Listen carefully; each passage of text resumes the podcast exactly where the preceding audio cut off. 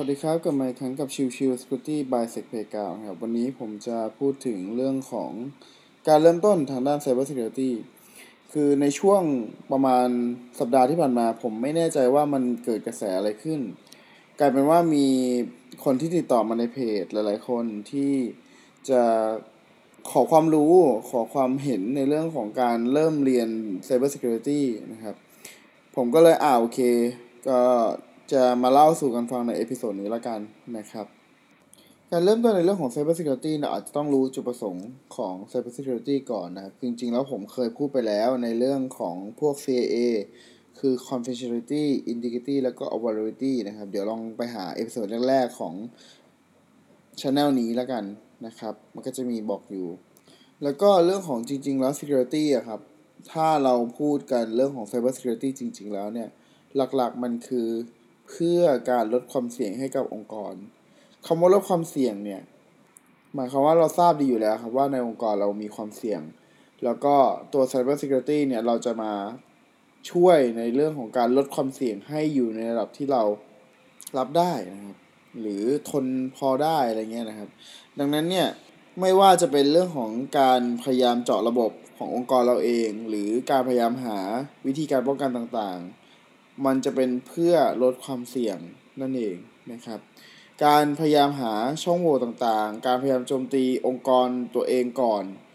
เพราะเราต้องการจะ proactive ในเรื่องของการพยายามหาช่องโหว่ขององค์กร ไม่ว่าจะเป็นทางด้านเว็บหรือ network ใดๆก็แล้วแต่ เพื่อจะหาวิธีป้องกันตัวของ asset เหล่านั้น หรือก็คือตัวของสินทรัพย์เหล่านั้นนะครับ ไม่ว่าจะเป็นเรื่องของเว็บ network ใด ๆ ก็แล้วแต่ ทีนี้พอเราจะต้องทำการป้องกันตัว asset เหล่านั้น เราก็ต้องเป็นเราก็ต้องรู้ครับว่าตัว asset เหล่านั้นเนี่ย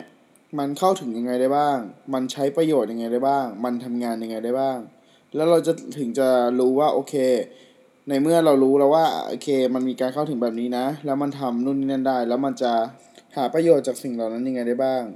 จากนั้นเสร็จเราก็ถึงจะรู้ว่าโอเค ในเมื่อเรารู้ว่ามันหาประโยชน์แบบนั้นได้ มันมีความเสี่ยงนะที่องค์กรจะถูกโจมตีถูกอะไรนู่นนี่นั่น เราก็พยายามหาวิธีป้องกันต่ออีกทีหนึ่งนะครับซึ่งแน่นอนว่าการที่เราจะรู้ว่าป้องกันยังไงนั่นหมายความว่าเราก็ต้องรู้ก่อนว่ามันจะโจมตียังไงนั่นเองนะครับ สรุปง่ายๆ คือเรื่องของการเรียนรู้ทางด้านเรื่องของ Cyber Security เนี่ยจะเน้นเรื่องของการเรียนรู้ก่อนว่าตัวสินทรัพย์เหล่านั้นทำงานยังไง ถ้าคุณต้องการจะป้องกัน ตัวของเว็บ คุณก็ต้องรู้ก่อนว่าเว็บมันทำงานยังไง แล้วเว็บที่ว่าเนี่ยมันจะโจมตีหรือหาผลประโยชน์ยังไงได้บ้าง การหาผลประโยชน์ที่ว่าจะป้องกันยังไงนะครับ นั่นคือสิ่งที่เป็น Cyber Security ทีนี้ในเรื่องของแหล่งข้อมูลความรู้ต่างๆ มันจะเริ่มจากสิ่งแรกคือเรื่องของการเรียนรู้ทางด้าน การทำงานไอการทำงานที่ว่าเราอาจจะต้องเรียนรู้ว่าโอเคเว็บแอปพลิเคชันเขียนงานเขียนยังไง หรือ network เหล่านั้นมี ลักษณะการทำงานเป็นยังไง query ข้อมูลยังไง ส่งข้อมูลรับข้อมูลยังไง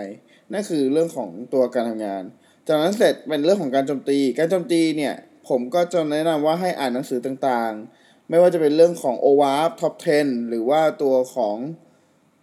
หนังสือที่เป็นเรื่องของ Cyber Security โดยเฉพาะที่เป็นเรื่องของการโจมตี หรือเองป้องกันเองก็ตามนะครับ ก็มันก็จะมีหนังสือที่หลากหลายอยู่เยอะในไทยเองต้องบอกว่า ตอนนี้เนี่ยเท่าที่ผมดูคือมีแต่หนังสือเก่าๆสี่ห้าปีแล้วนะครับ ดังนั้นผมก็แนะนำว่าถ้าสมมติจะอ่านหนังสือ Cyber Security ก็แนะนำให้เป็นหนังสือต่างชาติไปเลย ซึ่งวิธีการดูง่ายๆครับ ไปที่ Amazon หรือไปที่ตัวของ Google ก็ได้นะครับ ในณณปัจจุบันนี้เนี่ยมันมีตัวของ Play Store ใช่ไหมของ Google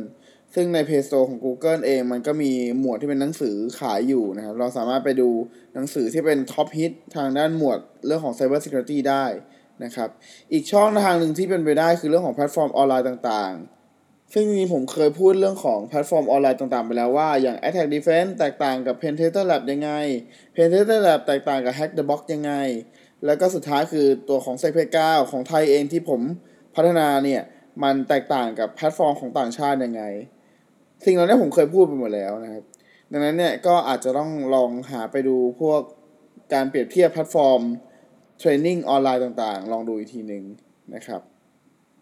หรืออีกแบบหนึ่งที่เป็นไปได้คือเรื่องของพวกช anel ต่างๆ ใน YouTube นะครับ มีหลากหลายมากมายให้สามารถเข้าไปได้ฟังกันนะครับ อย่างเช่น Live o f o หรือของ OWSP เองก็ตาม หรืองานสัมมนาต่างๆ อย่างเช่น DerbyCon ShmooCon อะไรพวกเนี้ยครับ มันก็จะมีช anel ที่เขาจะมีการอัปโหลด พวกข้อมูลความรู้ต่างๆ แล้วก็วิดีโอในเรื่องของการเรียนรู้ Cyber Security ต่างๆ รวมถึงในปัจจุบันตอนนี้ต่างชาติก็จะมีเรื่องของพอดแคสต์ที่ค่อนข้างจะเยอะนะครับ แต่นั้นเขาค่อนข้างจะลงลึกนะ ผมไม่แนะนำให้คนเบื้องต้นเป็นไป subscribe สักเท่าไหร่ คือแนะนำให้มีความรู้ระดับหนึ่งก่อนถึงจะเข้าไป subscribe podcast หรือตัวของ YouTube Channel ที่ค่อนข้างจะ in depth ไปแล้วนะครับ ดังนั้นเนี่ยก็เลยแนะนำให้เป็นพวกเนื้อหาธรรมดาในเรื่องของพวกหนังสือหรือ YouTube Channel เองก็ตามนะที่เป็นเรื่องของพวกพื้นฐาน basic ก่อน ไม่ว่าจะเป็นด้านเว็บหรือ network เองก็ตามครับ จากนั้นค่อยเรียนรู้เพิ่มเติมในเรื่องของการ attack นะครับพอการรู้ attack เสร็จ แล้วเราก็เรียนรู้ทางด้าน defense ต่อ ซึ่งอย่างที่บอกแหล่งความรู้ยังเป็นคล้าย ๆ กันอยู่คือไม่ว่าจะเป็นหนังสือ นะครับ หรือเป็นแพลตฟอร์ม หรือเป็นตัวของ Channel นะครับใน YouTube นะครับ หรือเป็นพอดแคสต์ก็ได้ ทั้งหมดทั้งมวลมันจะคล้ายๆกันนั่นแหละ แต่ว่าสิ่งที่มันเกิดขึ้นคือเราจะต้องมีพื้นฐานความรู้ที่ค่อนข้างจะแน่นก่อน ก่อนที่จะไปดูสิ่งเหล่านั้นนะครับ ถ้ายังไม่แน่นผมก็ยังแนะนำให้คุณเรียนรู้พื้นฐานทางด้านคอมพิวเตอร์ให้แน่นก่อน ไม่ว่าเรื่องของตัวเว็บหรือ network เองก็ตาม แล้วค่อยไปเรียนรู้เพิ่มเติมในเรื่องของการโจมตีการป้องกันอีกทีหนึ่งนะครับ สิ่งสำคัญคือกลุ่มของคนไทยเองนะปัจจุบันตอนนี้เนี่ยก็มีเยอะขึ้นเรื่อยๆนะครับ แต่ก็จะมีกลุ่มหลักๆที่โดยปกติจะแนะนำก็คือเรื่องของ OWASP นะครับ o w a p ไทยแล้วก็ตัวของสมทไทยแลนด์นะครับ ก็เป็นกลุ่มที่เราสามารถเข้าไปหาความรู้เข้าไปสอบถาม เพื่อจะแลกเปลี่ยนความรู้ความคิดเห็นกันได้นะครับ ในในกลุ่มดังนั้นนะครับดังนั้นก็ขอให้พยายามตั้งใจเรียนรู้พื้นฐานให้แน่น แล้วก็ค่อยเรียนรู้ในเรื่องของการ attack แล้วก็ defense เพิ่มเติมต่อจากนั้นอีกทีหนึ่งละกันนะครับ ก็ EP นี้ก็จะประมาณนี้นะครับ ส่วนถ้าสมมุติใครอยากได้ข้อมูลเพิ่มเติมนะครับ ก็สามารถติดต่อได้จากทางเพจนะครับ ผมก็จะพยายาม ตอบคำถามให้เร็วที่สุดเท่าที่ได้ คือช่วงนี้ค่อนข้างจะยุ่งมากเลย อาจจะตอบคำถามได้ไม่เร็วมากนักนะครับ ก็ขออภัยด้วยนะครับ โอเค แล้วพบกันใหม่ วันนี้ลากันไปก่อน สวัสดีครับ